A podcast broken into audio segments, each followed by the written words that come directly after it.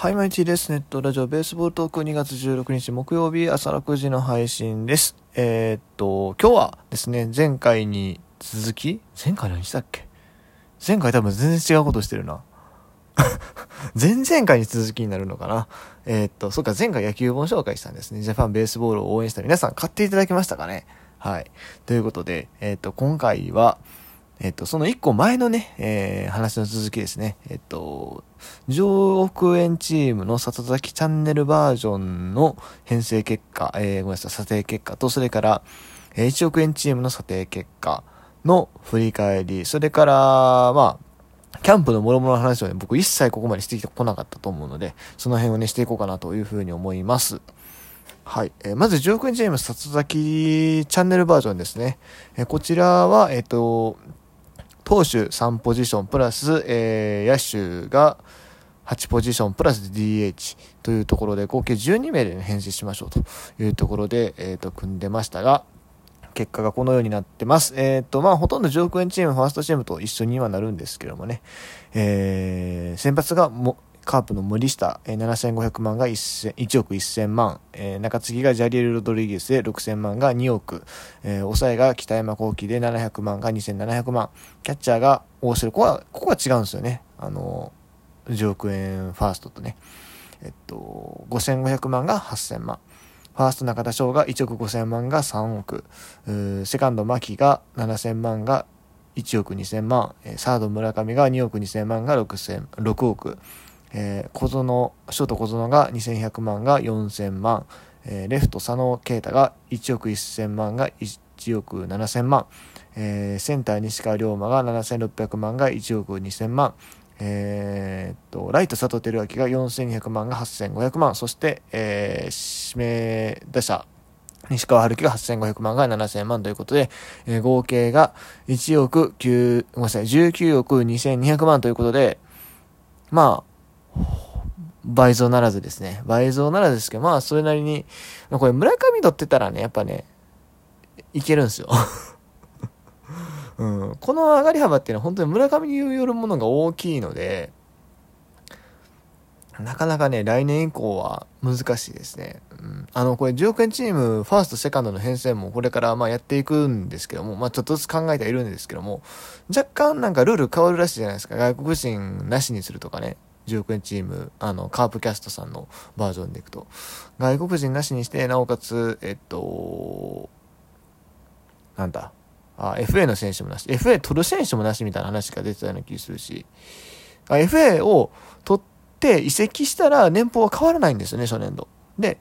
移籍して、あごめんなさい、ね、FA 権取ってそのまま複数年結んだら年俸がガッと上がるっていう可能性にはなるんですけども、まあ、マイナスがないっていうところでね、うん、ちょっとまあ詳しいルールは把握しきれてはないんですけども多分 FA の選手なしで組んでみようかなと思ってます。ちょっとねさすがに2年連続でね がっつりいってるんでちょっとまあ今年は厳しめに、うん、でも普通にそもそもチーム組むのが難しいと思うんですよ。やっぱり複数年の選手もバンバンって出ましたしえー、ちょうどなんだろう3年目4年目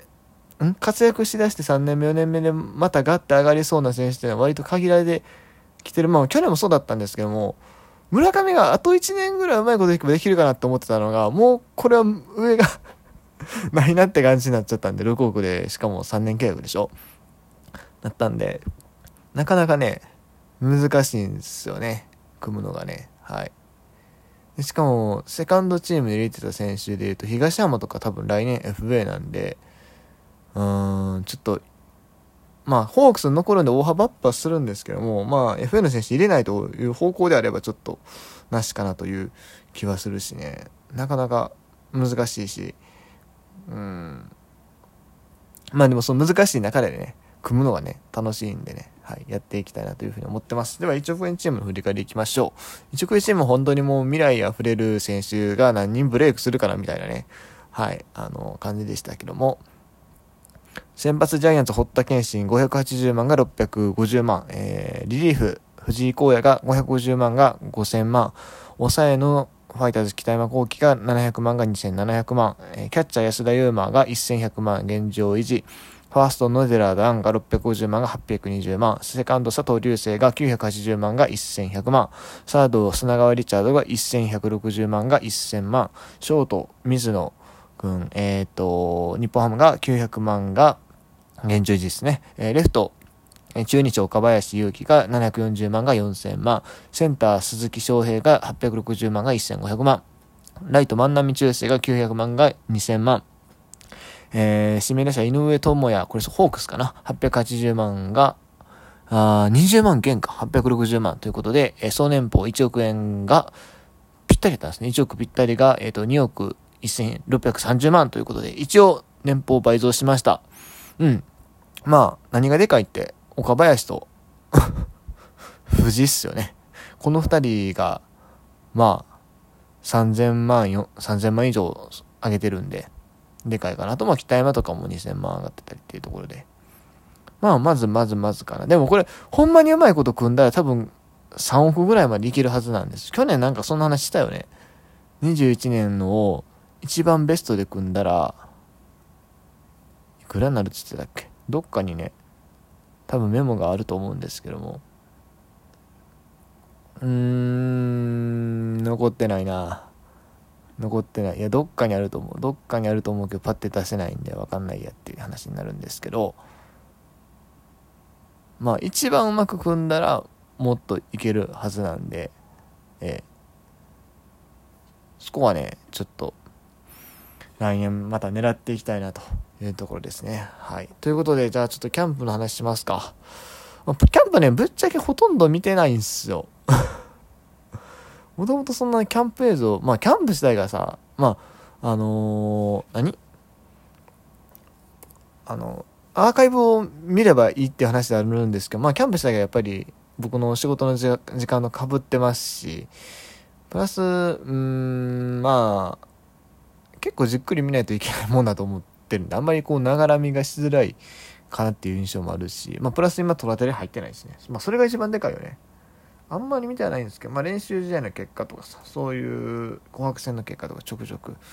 その辺は、まあ、軽くは抑えてるつもりなんですが、まあ、気になる話で言うと、うん、やっぱまあ、阪神の打ちまくってるのもあるんですけども、特に気になるのは、やっぱ、痛いますね。うん。いや、もともと、なんだろう、基本的な能力ある程度ある選手なんだけども、なんかこう、ずば抜けてるものがないから、なかなかこう、一軍にすら定着できない、うん、っていうところで、でも、もともとのポテンシャルはすごいあったはずで、ね、1年目クリーンアップ出た時期もあったし、まあ、あれはね、あの、超変革っていう、まあ、異例の年の中ではあったんですけども、まあ、でも一応そういう経験もある選手なんで、すごく楽しみにしてたんだけどもなかなか出てこないよな。いや、セカンドもそこでそれなりにうまいし、そう、外野でもちゃんと守れるし、でもダイソーで使うにはちょっと足足りは足らへんしな、みたいなね。そう、なんかこう、いや、いい、いい選手なんだけど、惜しいよな、みたいな 感じやったんですけども。今年結構売ってますよね。僕ね、やっぱり、なんだろう。まあ、2022年でいうところの松本剛みたいにならへんかなっていう。そう。ある程度、それにできる選手なんだけど、なかなか出番がなくて、もうちょっと首が怪しいな、みたいなね、雰囲気あったじゃないですか。もともと松本剛も。それがこう、ガッて去年急に出てきたみたいな。あでも、もともとはでも2017年に一回レギュラー掴みかけていたし、まあ、アンダー 23?4 の代表には選ばれてたような選手だったけどね、松本剛は。それと比べると痛山ってそんなに、過去の実績はまあ、ちょっとだけクリーンナップはまあ一応打ったけどぐらいのもんしかないから、比べるのはちょっとあれかなと思いつつ、でも、さあ、なんだろう、ある程度無難にこなせる感ってなんか松本剛にもあったような気がするのよね。うん。そう、だからね、あんな感じで急にヒュンって出てこうへんかなっていう。もう年齢的には今年30ぐらい。でも、全然30でブレイクする選手もいるじゃないですか。そう。だからね、ちょっとね、期待してるんですよね。うん。いや、まあ、松郷がねはさすがに望みすぎだと思うんです。あんな3割 毎試合ヒット打ってるわみたいなことは無理かもしれんけど、いやー、2割8分とか売ってくれへんかな。高望みか、それは。うん。2割8分5、6本。ね、でも今年、ひょっとしたらひょっとするんじゃないかって今のところ思ってます。まあもちろんちょっとね、あのー所詮まあ練習試合だったりするし、一軍クラスのピッチャーが万全の状態でできたらどうなんっていうところであるんだけども、今楽しみな選手かなと思います。あとね、もう一人気になってるのはね、あの、侍ジャパンにも選ばれたオリックスの宇田川投手ね。いや、まあ、前になんか能見さんがラジオで、来年怪我しておらんぞって言ってたとかね。そういう話もあったりして、どうなんのかなと思って、でもその中で侍に選ばれて、僕はすごく嫌な予感、嫌な予感っていうか、まあ不安がちょっとあったんですよ。でも、好きな選手でもあるんで、なんだろうな、彼の雰囲気っていうか、さあ、すごい、うん、強そうな感じがあるじゃないですか。オーラが。そう、あれが好きで、そう。まあ、侍に入ってほしくなないと、うん？入ってほしくないっていうかな。うん、まあその、まあまだ、活躍し始めに過ぎないから、ちょっとまだジャパンは怖いなっていう、その、特にフィジカル的な部分でね、そういうのも思いつつ、うーん、でも選ばれてからにはね、出て、あの、大活躍してほしいなっていう思いもありつつ、で、まあ、キャンプインの時にああいう報道がね、ああいう報道っていうかもうこう、監督にダメ出しされてたんで、いろいろ不安だったんですけど、とりあえず、なんか、最初の実践、きっちり抑えたらしくて、ほっとしてます。うん。本当にまあ、宇田川君に限らずですけどね、あの、ジャパンに選ばれて若い投手たち多いんで、あの、怪我だけないようにね、本当にしっかり調整してほしいなというふうに思います。はい。それでは、以上、T でした。